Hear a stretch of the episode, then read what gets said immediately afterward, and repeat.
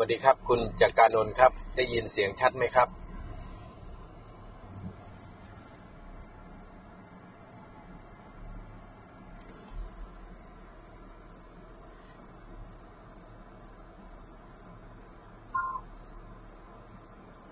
สวัสดีครับ คุณจักรานนท์ครับ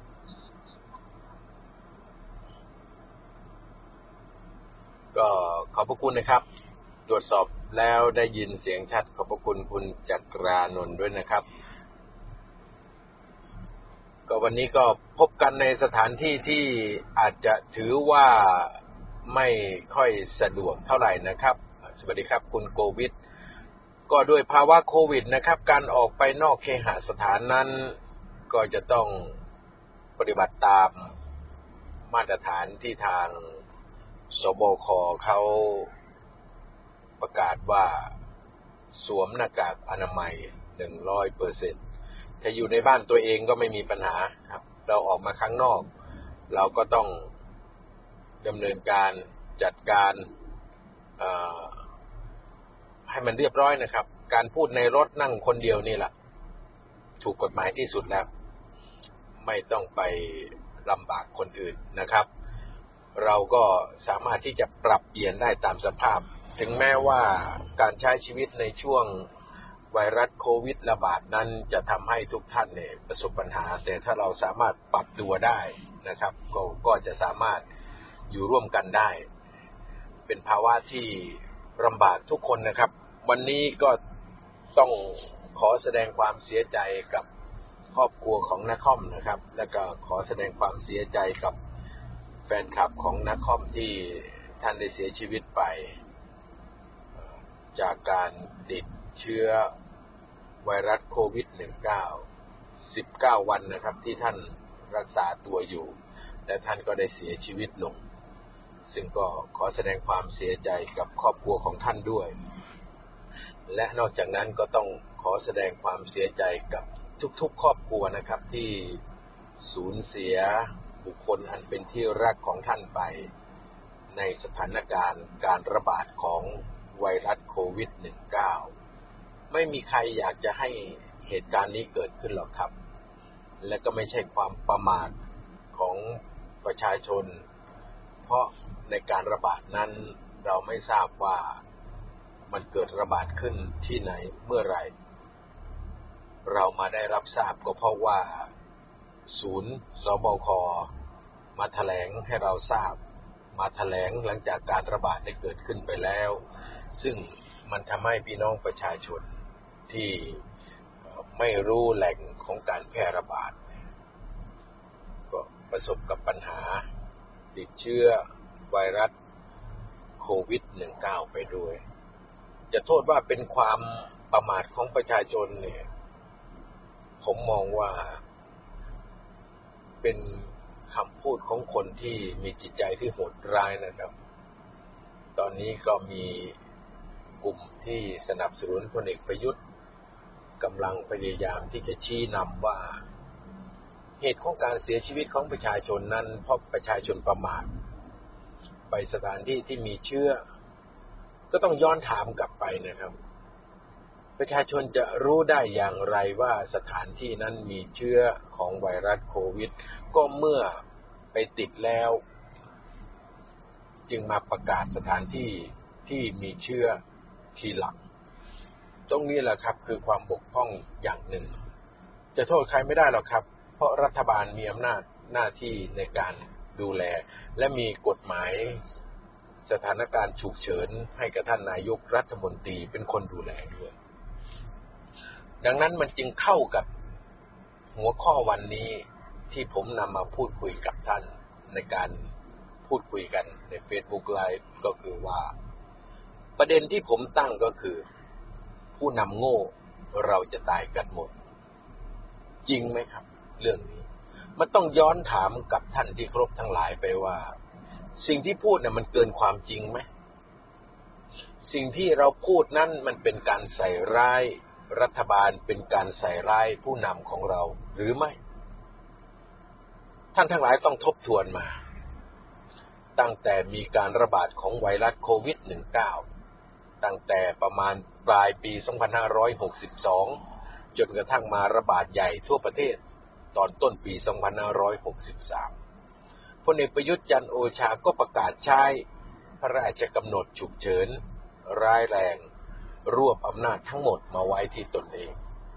แล้วก็ประกาศรวบอำนาจตามกฎหมาย 40 ฉบับ มาให้ตนเองได้สั่งการควบคุมทั้งหมด มีการประกาศล็อกดาวน์มีการประกาศเคอร์ฟิวดำเนินการจับกลุ่มประชาชนที่ไม่ปฏิบัติตาม ในช่วงนั้นก็ถือว่าปิดประเทศ หลังจากนั้นก็เป็นหน้าที่ของรัฐบาลตามพระราชกำหนดฉุกเฉินที่ป้องกันไม่ให้ไวรัสโควิดระบาดอีกไม่ว่าจะเป็นเหตุการณ์ของการขนแรงงานเถื่อนเข้ามา ซึ่งถ้าทหารไม่รับสินบนตำรวจ ตาม ด่านตรวจต่างๆ ไม่รับสินบน เจ้าหน้าที่แรงงานไม่รับสินบน โอกาสที่แรงงานเถื่อนชาวพม่าที่เข้ามา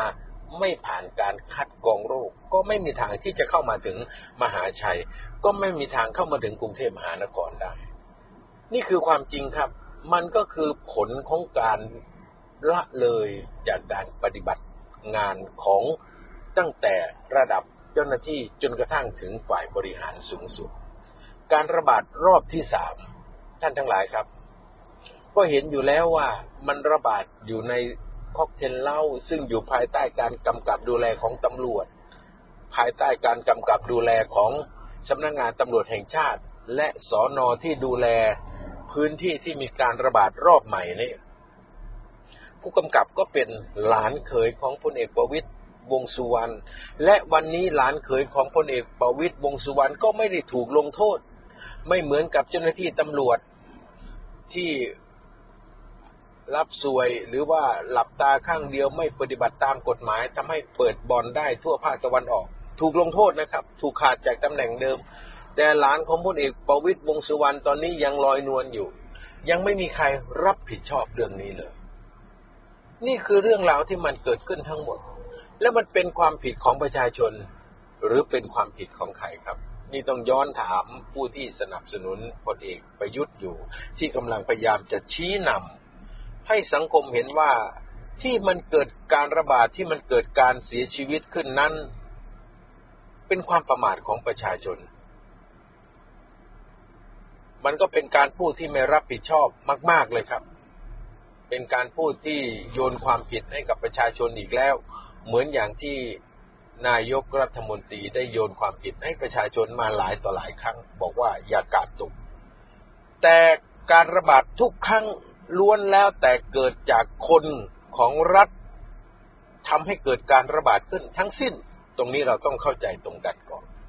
เมื่อเราเข้าใจกันตรงนี้แล้วเราถึงจะมาพูดว่า ผู้นำของเรา โง่จริงหรือเปล่าท่านที่ครบทั้งหลายครับ เรื่องการจัดหาวัคซีน มันเป็นเรื่องสำคัญ วันนี้เนี่ยพลเอกประยุทธ์จันโอชา กับพลเอกประยุทธ์จันโอชาที่พูด ในการถแถลง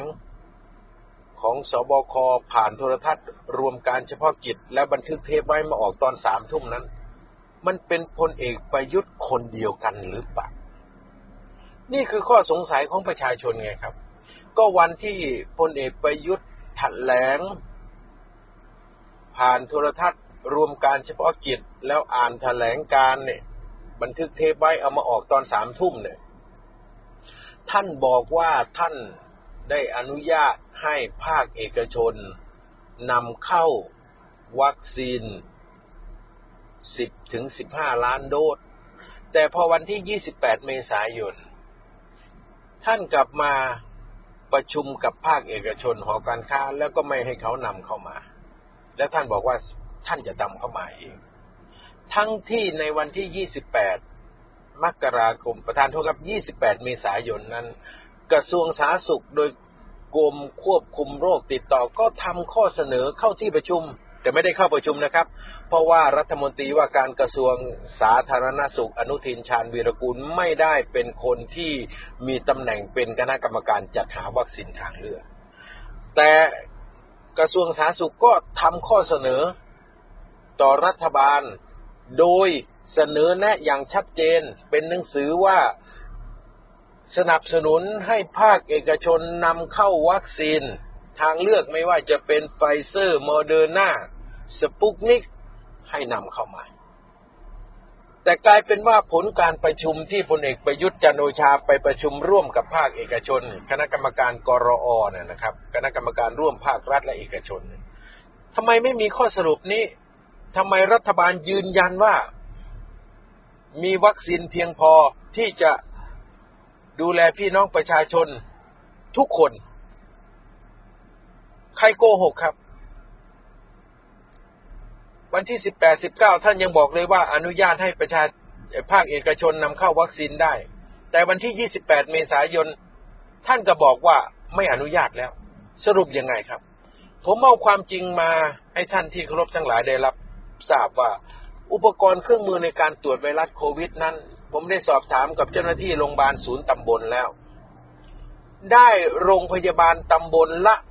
ยี่สิบชุด ท่านทั้งหลายครับ รับผิดชอบประชากร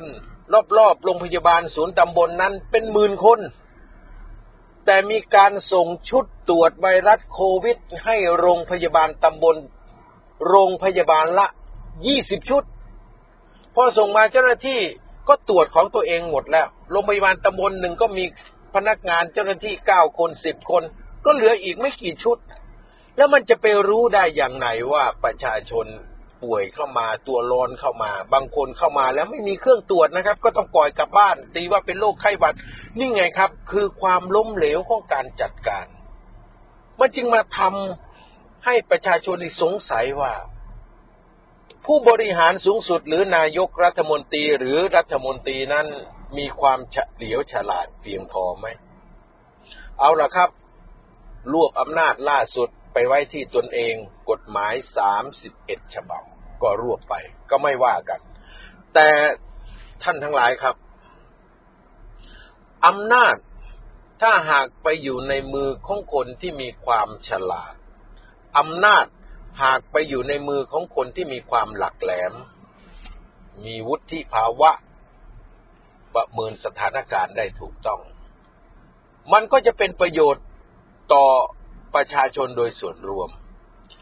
แต่ว่าถ้าหากอำนาจนั้น มันไปอยู่ในมือของคนที่ ไม่มีความสามารถแหละครับ ไม่มีภูมิปัญญาล่ะ คาดการอะไรไม่ถูกคาดการอะไรผิดโดยตลอด ใครละเดือดร้อนผมถามท่านมันมีคำพูดหนึ่งนะครับ ที่บอกว่า คนโง่และขยันเนี่ย มันจะสร้างปัญหาตามมาอย่างมากมาย อย่าว่าแต่ระดับประเทศเลยท่านทั้งหลายครับ ระดับครอบครัว ระดับชุมชนเนี่ย ถ้าเรามีคนสักคนที่ไม่ฉลาด ฉลาดน้อยหรือโง่เนี่ย ชอบทำเรื่องนั้นเรื่องนี้ชอบสร้างกิจกรรมอย่างนู้นสร้างกิจกรรมอย่างนี้ มันก็จะมีความเดือดร้อนตามมาอย่างไม่รู้จบ สร้างปัญหาเรื่อย สร้างปัญหานู้นแล้วก็ไปสร้างปัญหานี้ไม่มีวันจบ เขาจึงบอกว่าคนที่อันตรายที่สุดเนี่ย ไม่ใช่คนโง่นะ มันต้องเป็นคนโง่แล้วขยัน และคนโง่แล้วขยันแล้วยิ่งมีอำนาจเนี่ย มันยิ่งจะสร้างความเดือดร้อนให้กับสังคมมากมาย เพราะมันก็จะสั่งการไปผิดผิดถูกถูกไงครับ ทีนี้มาดูคนแวดล้อมพลเอกประยุทธ์เนี่ยท่านทั้งหลายครับ ท่านเคยเห็นคนที่มีบุคลิกลักษณะกล้าเสนอแนะอะไรไหม เวลาประชุมร่วมกับพลเอกประยุทธ์เนี่ย ก้มหน้าโจดตามที่พลเอกประยุทธ์ได้บอก ไม่กล้าใส่หัวไม่เห็นด้วย บางคนก็พูดล้อเล่นว่าที่ไม่ใส่หัว เพราะแต่ละคนมีเขา ถ้าทุกคนใส่หัวในเขา มันจะไปขีดกันดังก็ก็แก๊กแก๊กสร้างความรำคาญให้กับพลเอกประยุทธ์ ดังนั้นจึงพยักหน้าอย่างเดียว พลเอกประยุทธ์ว่ายังไง ในที่ประชุมก็พยักหน้า พยักหน้า เพราะใส่หัวไม่ได้ เดี๋ยวเขาจะไปขีดกัน นี่ไงครับ ท่านทั้งหลายเห็นไหมท่านเห็นคนที่ร่วมประชุมกับพลเอกประยุทธ์ได้เสนอความคิดอะไรไหมท่านได้เห็นบุคลิกลักษณะของคนที่ร่วมประชุมกับพลเอกประยุทธ์ มีใครกล้าหาญพอที่จะลุกขึ้นว่าไอ้ที่ท่านนำเสนอนั้น ไอ้ที่ท่านสั่งการนั้นเนี่ยในทางปฏิบัติมันเป็นไปไม่ได้ หรือปฏิบัติแล้วจะสร้างปัญหาผลกระทบหนึ่งสองสามสี่ให้กับประชาชน มีใครกล้าโต้แย้งไหม มีใครกล้าทัดทานไหม ดูแล้วไม่มีครับท่านทั้งหลายครับ เพราะทุกคนที่มาประชุมกับพลเอกประยุทธ์นั้น เป็นข้าราชการประจำร้อยละเก้าสิบเก้าจุดเก้าเพราะพลเอกประยุทธ์ไม่ทำงานกับนักการเมือง เพราะนักการเมืองมีความคิดเห็น นักการเมืองมีสติปัญญาที่จะทด ทาน โต้แย้ง แต่ข้าราชการประจำถูกสั่งมาให้อยู่ในกรอบตลอดเชื่อฟังผู้บังคับบัญชาตลอดจึงมานั่งแล้วก็ฟังพลเอกประยุทธ์สั่ง แล้วก็เอาไปปฏิบัติตามที่พลเอกประยุทธ์ต้องการ ดังนั้นความเสียหายทั้งหมดตั้งแต่ต้นปีมาจนถึงปัจจุบัน มันก็เกิดจากคำสั่งการของพลเอกประยุทธ์ทั้งสิ้น ปฏิเสธไม่ได้เลย ท่านลองไปหาข้อมูลสิครับ มีคณะกรรมการชุดไหนที่ไม่เป็นข้าราชการ มีคณะกรรมการชุดไหนที่มีภาคเอกชนหรือมีนักวิชาการหรือมีนักการเมืองเข้าไปร่วม ไม่มี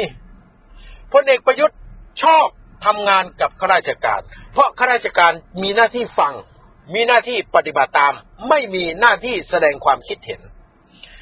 ได้ครับพี่ ดีครับผม เหมาะสมครับท่าน คือสิ่งที่พลเอกประยุทธ์ต้องการ แล้วเมื่อเป็นสถานการณ์วิกฤตอย่างนี้ ไม่มีความคิดใหม่ ๆ ไม่มีมุมมองใหม่ ๆ เป็นวัฒนธรรมข้าราชการคิดแบบข้าราชการมีวิสัยทัศน์แบบข้าราชการ มันจึงเจ๊งกระบงไงครับ มันจึงเหลวเป๋วไงครับ แล้วประชาชนจะฝากความหวังไว้ได้ยังไง ท่านพูดเองว่าจะให้เอกชนนำเข้าวัคซีนจากบริษัทวัคซีนทั่วโลกสิสิบถึงสิบห้าล้านโดส พูดไม่กี่วัน ไม่ถึงสิบวันท่านมาเปลี่ยนใหม่อีกว่าไม่ให้นำเข้าแล้ว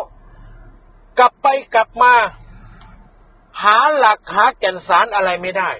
แล้วถ้าภาคภาคเอกชนไม่ร่วมมือไม่นำเข้า แล้วท่านจะเอาใครมาจะเอาวัคซีนที่ไหนมา แล้วจะช่วยไปฉีดวัคซีนให้กับประชาชนวันละห้าแสนโดสวันละห้าแสนคน จะเอาใครไปฉีดครับ บุคลากรจะต้องทุ่มไปฉีดตรงนี้ แล้วจะต้องทำหน้าที่ดูแลรักษาชีวิตประชาชนในเรื่องอื่น ๆ โลกอื่นๆล่ะครับ นี่ไงครับ ผมถึงบอกว่า คนโง่แล้วขยันนี่เป็นอันตรายมาก เพราะมันจะสร้างความเสียหายไม่รู้จบ ความเสียหายจะเป็นลูกโซ่ ลูกโซ่ ลูกโซ่ไป เพราะคนโง่ก็คิดอะไรแบบโง่ๆแล้วก็ขยันในเรื่องโง่ๆ แล้วคนโง่ไปมีอำนาจ ยิ่งจะสั่งการที่ผิดผิด ผู้ปฏิบัติตามก็ไม่กล้าที่จะโต้แย้ง เพราะเป็นผู้บังคับบัญชา ไม่กล้าว่าผู้บังคับบัญชาตัวเองว่าโง่ สั่งอะไรมาก็ทำสั่งให้ทำก็รู้ว่าผิดก็ไม่กล้าโต้แย้ง เพราะถ้าโต้แย้งไปเดี๋ยวมีปัญหาถูกปรับลดปลดย้าย ไม่เอาอีก ก็แล้วไปทำไป ผลการแก้ปัญหาไวรัสโควิด -19 จึงออกมาเหลวเป๋วและเละตุ้มเป๊ะอย่างนี้นะครับ นี่ไม่ต้องพูดถึงเรื่องอื่นนะ ไม่ต้องพูดถึงเรื่องการฟื้นฟูเศรษฐกิจนะครับ ไม่ต้องพูดถึงเรื่องที่จะหาเงินไหนมาเป่างบประมาณอีกเจ็ดแสนห้าหมื่นล้าน ไม่ต้องพูดเลย นี่คือสิ่งที่ประเทศไทยคนไทยหกสิบแปดล้านคนกำลังเผชิญอยู่กับคนโง่ที่มีอำนาจ น่ากลัวมากครับเรื่องนี้ ดังนั้นถ้าจะหยุดความหายนะของประเทศ บอกไว้เป็นประเด็นในการไลฟ์วันนี้ว่า ต้องร่วมกันครับ เราจงหยุดชายผู้ไร้ความสามารถ ชายผู้ที่โง่งม และมีอำนาจคนนี้ให้เร็วที่สุด ถ้าเราไม่หยุด ถ้าเราไม่เอาเขาออกไปจากการใช้อำนาจแบบโง่ๆคนที่เดือดร้อนไม่ไม่ใช่ใครละครับ ก็เรานี่แหละประชาชนทั้งประเทศนี่แหละเดือดร้อนแน่นอน ดังนั้นท่านทั้งหลายครับ มันถึงเวลาแล้วที่เราจะต้องสรุปบทเรียน เราให้โอกาสคนโง่และขยันคนนี้มามากแล้วเจ็ดปีมาแล้วที่เขาสร้างความเสียหายให้กับประเทศชาติและแผ่นดิน เราไม่ควรจะให้โอกาสคนโง่ที่ขยันและมีอำนาจคนนี้นี่ ทำลายชาติบ้านเมืองทำลายชีวิตของประชาชนต่อไปอีก นี่คือสิ่งที่พี่น้องประชาชนทั้งชาติ จะต้องร่วมมือกัน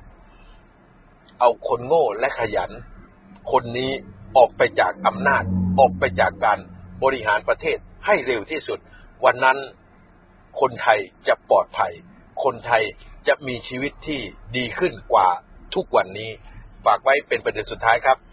ขอบพระคุณมากครับ วันนี้ที่ฟังการไลฟ์สดอาจจะไม่สะดวกในเรื่องสถานที่ วันพรุ่งนี้ก็น่าจะมีโอกาสได้ไลฟ์ในสถานที่ที่มันดีกว่านี้นะครับ ไม่ไม่ไลฟ์แบบตะกุกตะกักขอบพระคุณทุกท่านที่รับฟังนะครับ พบกันใหม่วันพรุ่งนี้ครับ สวัสดีครับ